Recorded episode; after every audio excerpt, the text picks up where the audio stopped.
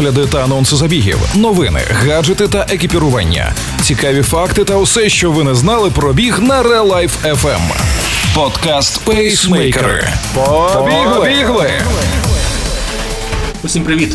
Вас вітають ведучі Олеся Ручка та Марина Мельничук, і ви слухаєте «Ран-Ньюз» від подкасту «Пейсмейкери». І сьогодні ми розкажемо вам останні новини зі світу бігу.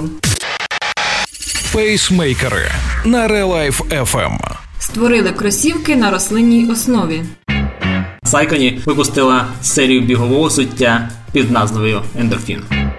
Нове дослідження, що бігуни думають про травми. Швейцарський бренд On реально ошелешив.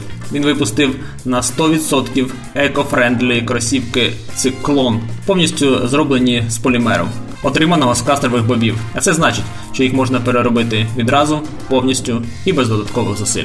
Верх зробили безшовним і добре перфорованим. В його виробництві не застосовуються абсолютно ніякі барвники. Інженери створили новий силует, а також надлегку піну на основі технології Supercritical Foaming, яка обіцяє унікальну віддачу.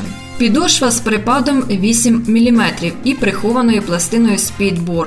Вийшли дивовижні за всіма параметрами тапки вагою менше 200 грамів. Але найцікавіше, ви платите близько $39 і отримуєте першу пару, а коли ваші кросівки наказали довго жити, отримуєте нові, а старі відправляються на переробку.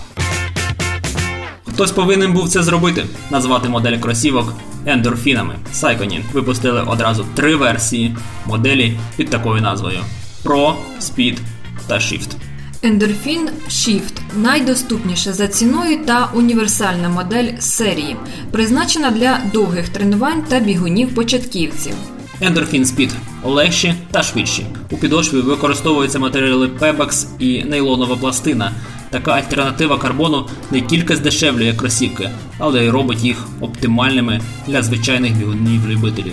Для тих, хто ще не вміє бігати по 3:30, але вже хоче робити темпові тренування і прогресувати у швидкості. Endorphin Pro. У цій моделі все згідно з останнім словом технологічної моди.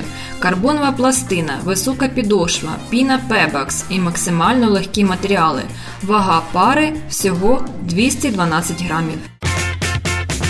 Що думає бігун про травми?